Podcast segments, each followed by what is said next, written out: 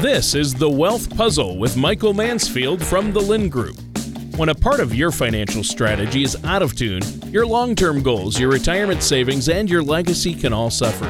With many years of experience in the financial industry, Michael provides his clients and prospects with the information they need regarding Social Security, retirement income planning, wealth management, and much more. Listen in as we address your financial concerns and provide helpful solutions to put you on the path to achieving your retirement goals. And now, here is the Wealth Puzzle with Michael Mansfield. Hey, everybody. Thanks for tuning in. This is the Wealth Puzzle with Mike Mansfield and certainly Tony Shore. Now, Tony, I'm looking across the table here, man. You're not Yeah. looking so hot today. So, A little pale, uh, got a little bit of a, a head cold. My my throat, my voice isn't quite what it The flu? usually is, but I'm otherwise I'm okay. well, we're gonna. I'm gonna be nice to you today. Okay, I'll try to. I'll try to do all the talking as usual, and we'll, we'll keep it brief. How's that? Well, Oh, no worries, no worries. We'll make it. I'll make it. I've had a great week, by the way. Other than this cold, how about you? How are you doing? No, good. You know what? It's funny. My kids keep getting sick. So, uh, you know, for the last month, they've each had kind of the flu a couple times, each of them, you know, where they keep getting these fevers and stuff. And somehow, knock on wood here, I haven't succumbed to it just yet. So, I don't know. But it is what it is. You send those kids to those schools and everyone's sneezing and snotting on the playground It's like a and Bacteria come home. petri dish, isn't it? Yeah, yeah. But it's funny because it kind of plays into like, you know, what's going on, what we were going to talk about today, right? This coronavirus thing is becoming one heck of a just kind of a global pandemic, a global concern. It's really scary, but it's kind of the same thing, right? You know, Yeah, it is scary. too many people sneezing on each other. This one's a little different. You know, it's funny. I've been reading a lot about it lately because obviously my job as a fiduciary, my job to work in my client's best interest is to always try to be aware of what's happening in the world, to try to attempt to decide what is a concern, what isn't.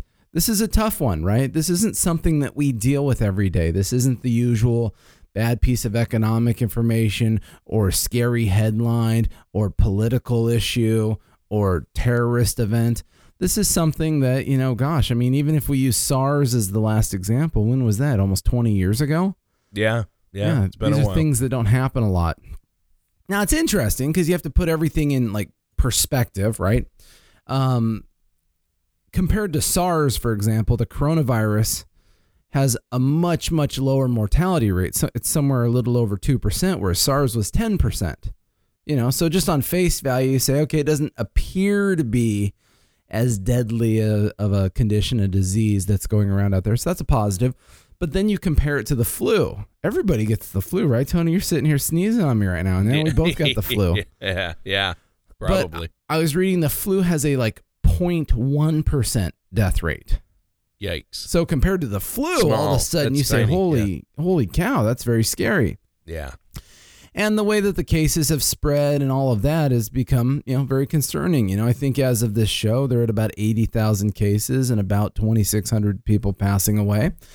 Um, in pure numbers and percentages of global population, you could make an argument that that's not a big deal. But the concern is how quickly, how fast it's spreading, and all the little pockets around the world that it's ending up.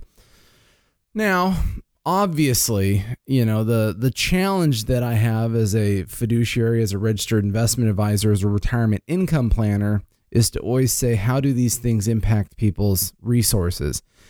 And we don't want to take away from the gravity of, you know, obviously people's health, people passing away and all of that, but the relevance certainly does come down to how will this impact us economically for the sake of certainly how I help my clients, right?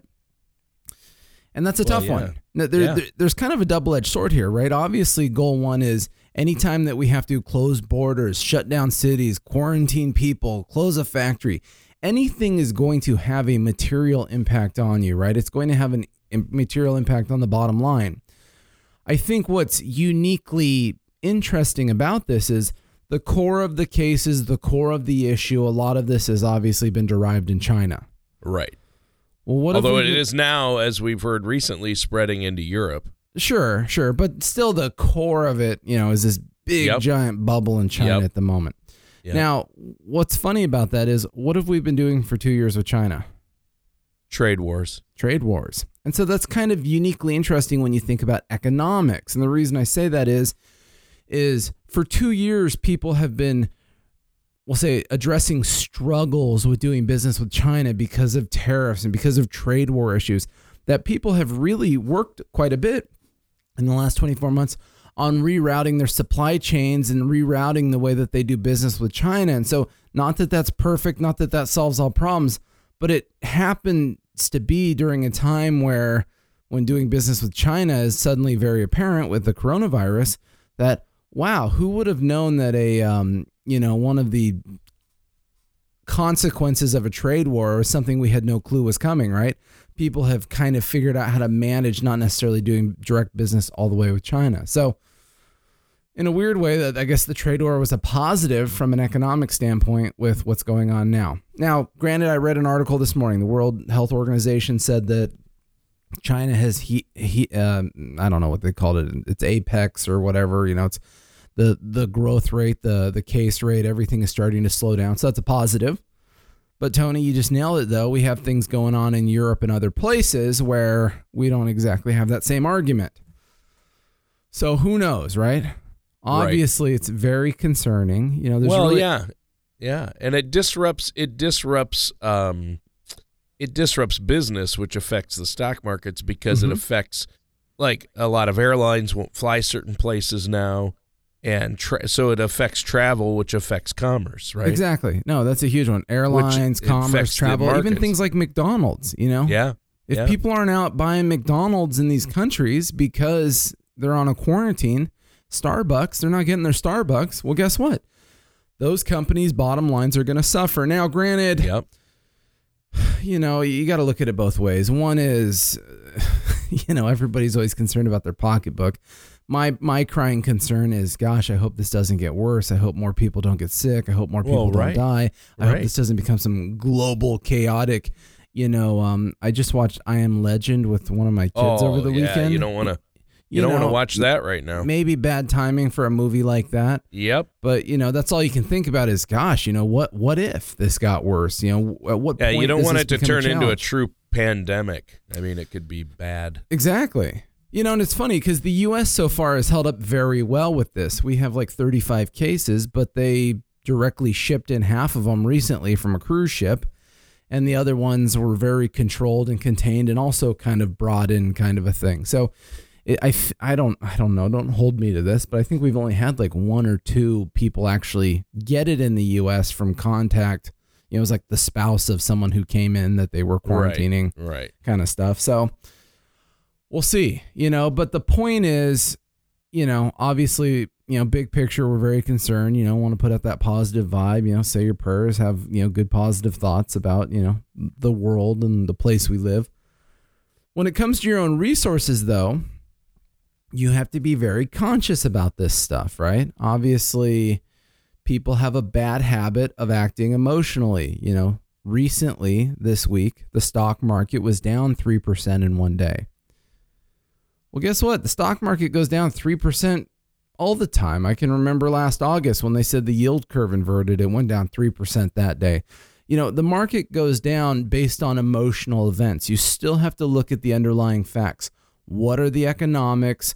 Are they holding up? How will they be reassessed? And so, unfortunately, there's not enough coronavirus information yet to say here's the true economic impact of this event. If it's just temporary, then so be it. And it also might be the concept, Tony, of delayed sales, right? Just because someone can't buy something this month, you know, they can't go buy an iPhone. Well, will they all run out next month and buy them if the fears have subsided? You know, so do we just have this kind of, you know, kick the can idea of economic information? It's still still too early to tell. And it's obviously Well, yeah, nobody concerning. has a crystal ball, but it is drastically if I mean, when I say drastic, like you said, what's a 3% drop, but it is affecting the markets. But again, we don't want to be, you know, the big picture is lives, and that's our main concern, obviously, and should be everyone's. Sure. And, and that's our biggest concern. Yeah. But he- also, economy's crashing is a huge concern as well. Well, So- absolutely. And and look, there's a lot of people retiring, you know, the 10,000 baby boomers a day. Everybody's concerned about this stuff. Everybody's concerned about their pocketbook and their 401k and how they're going to pull this stuff off. You know, now you can turn to the words of all the pros, you know, hopefully you find, you know, some kind of, you know, solace in in what professionals say. Warren Buffett, for example, he's been getting a lot of airtime lately talking about all this stuff. You know, what did he say about the coronavirus? Uh, here, let's see. Let me got it right here somewhere. I saw that. I can't remember My exactly what he long-term outlook has not changed because of the coronavirus. And then he kind of drills down that look, stocks are still a good deal. And if the market goes down because of this, they're a better deal and you should buy more stocks.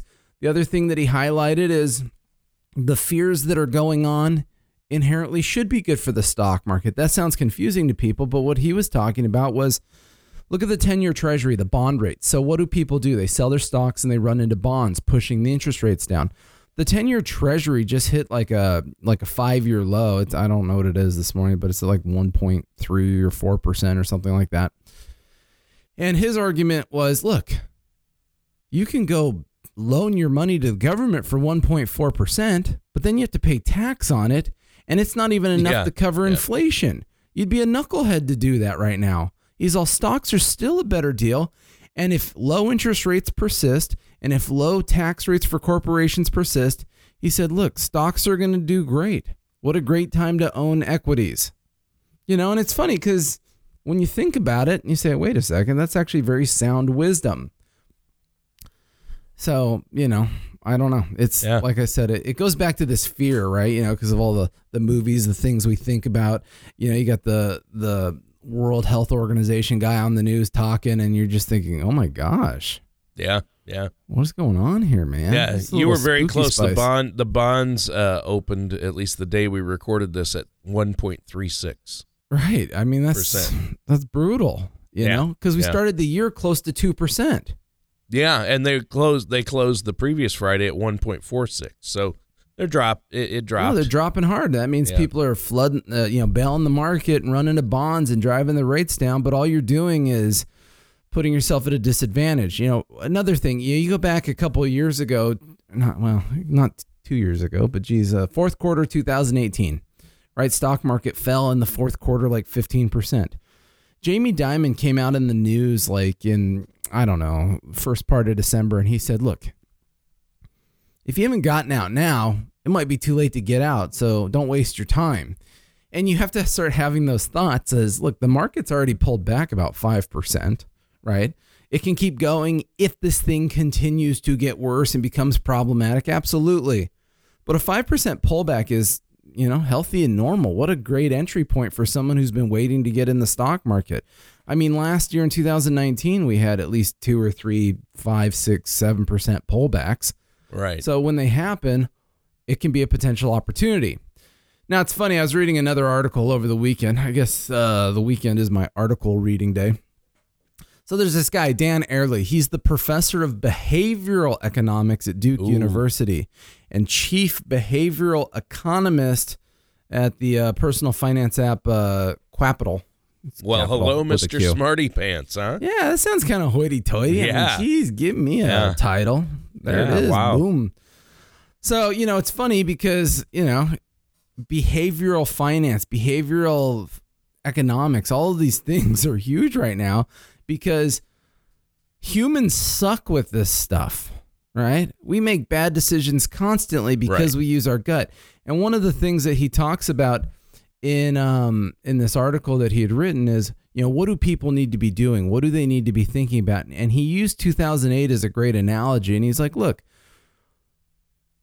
stop logging into your account every 10 minutes. Stop you know stop checking it every single day because it doesn't matter. Just like warren buffett said is if your long-term trajectory is growth the stock market is still fine. It is still intact. It is having a small minor correction. It's you know it's 1600 points from its all-time high. Whoop-de-doo and so his point from behavioral economics is people have a bad habit of logging in too much, looking too much, and then using their anxiety and confusion to make bad decisions. "Oh, I better just sell it all, I'm biting all their fingers Yep. off. And he's saying, look, if you believe in, you know, the bigger trajectory of how things are going, then you just hold tight. And perhaps you evaluate it from the opposite standpoint, like Warren Buffett was saying that, hey, when you get dips, when things go down, maybe these are opportunities you've been waiting for, and it's just hard to see because everything feels scary right now. So, good golly, what do we do here, right? Now we're we're paralyzed with information. Wow. Yeah, exactly. So uh, this is where you come in. Uh, speaking of behavioral finance, I know that's sure. something you deal with on a daily basis, uh, helping your clients and uh, our listeners when they call in or set up a that complimentary consultation with you. So, uh, what do we do with this information? Well, that's a good question, Tony. I think the reality is is if you're approaching retirement or in retirement, the most important component of retirement, Tony, is making sure that your income is intact. See, if your paycheck rolls in, you know, on the first of next month, even if the stock market's going down, and then it rolls in the first of the following month, you know, whatever the deal is, as long as your money keeps rolling in so that you can pay the bills and pay the mortgage and pay the pool boy and eat at Taco Bell or whatever the deal is for you, generally speaking, you're okay. Why do we have stocks and equities and risk inside of someone's portfolio? We don't have it for their monthly income, right? We have it for the the long-term risk of what if you live too long? What if inflation comes back? What if taxes go up? What if you choose to get sickly and need extra money? That's why we own investments. So, for investments to go down today, that should have zero impact on your income or your cash flow needs in a good, healthy retirement income plan. And so the people that should be scared the most are the ones that don't have that income plan. They don't have that cash flow plan. They don't know where their money's coming from, or too much of their money is actually allocated into the stock market, you know, which is supposed to be driving their income. That's where people get screwed up. I mean, what is the number one fear in retirement, Tony? Running out of money right. in retirement. That's because before... you don't have a plan. Yeah. If you had a plan, that would mitigate a lot of that emotional risk for you. See, the problem is people say, well, I got a pocket full of money. I should be okay. And then they're like, well, crud sickles. How much am I allowed to take out of my pocket full of money before I have a problem? You know, hence the fear. Well, create a plan, understand your taxes, understand your cash flow, understand where your next paycheck is coming from. That way it's predictable and projectable, right? Because when you can project this stuff out and understand the risks, understand the realities of it, a good, healthy retirement income plan massively mitigates the risk of running out of money and also massively mitigates the concept of, of stock market risk. Look, stock market's down today. Did the stock market go down last year because of an inverted yield curve? Yes. Did it did it crash in the fourth quarter almost 20% of 2018, Tony? Yes, right? Yeah. Yep. Uh, did it go down 1500 points the day they announced the Brexit? Yes. I mean, we can sit here and list all of these major market cycles over the last number of years, and guess what? The stock market is still at all time highs. So every time you freaked out on the headline, at the moment, that was a missed opportunity. The question is, when does the stock market finally, finally, finally become the next 2008? You know, when does it finally really roll over kind of a thing? And that's an economic question. That's not a stock market question. The problem is is if you stare at the stock market all day long, that's the wrong thing to look at. You got to look at the economics. Economics are still solid. Economics haven't significantly changed. The long-term outlook for economics and equities is still solid and stable for the moment. So until we have more information, it's hard to say, "Oh, sell it all." But even to that point, Tony, if you had a proper retirement income plan and your income was protected and your cash flow was stable, you wouldn't have those risks. Right. It's huge. Yeah, it is. And really, the way to achieve that is to have a plan in place. That's the way to deal with it. So, yeah. what's the first step in getting a solid income plan and investment plan in place? Sure. Well, look, uh, first step number one is call me. This is what we do. This is what we do all day long is build plans. And what I'm going to do is I'm going to play 20 questions with you. We're going to collect a lot of information. We're going to understand all your external cash flows, your social security, your pension, your rental property. Are you working? Where is money coming from externally to your household? Then we're going to look at your other assets. You know, how much do you have saved? We look at your expenses. How much are you spending? Do you have a mortgage? When will it be paid off? What's happening with health insurance? You know, what are your your food and your lifestyle and your driving and all of those habits like so that you have enough income? And what we look at is we look at the difference from what's coming in from the world, what you're spending, whatever that difference is, that's called your income gap, and then we look at your assets to see if you got enough money to support it. Well, guess what? The answer is yes or no. The answer is no, that stinks, but that means that at least we understand you don't have enough money to support your current lifestyle. So, what changes? Do you need to work longer? Do you need to save more? Do you need to spend less? I help all of my clients explore this stuff. If you have enough money for your income gap, then hey, great.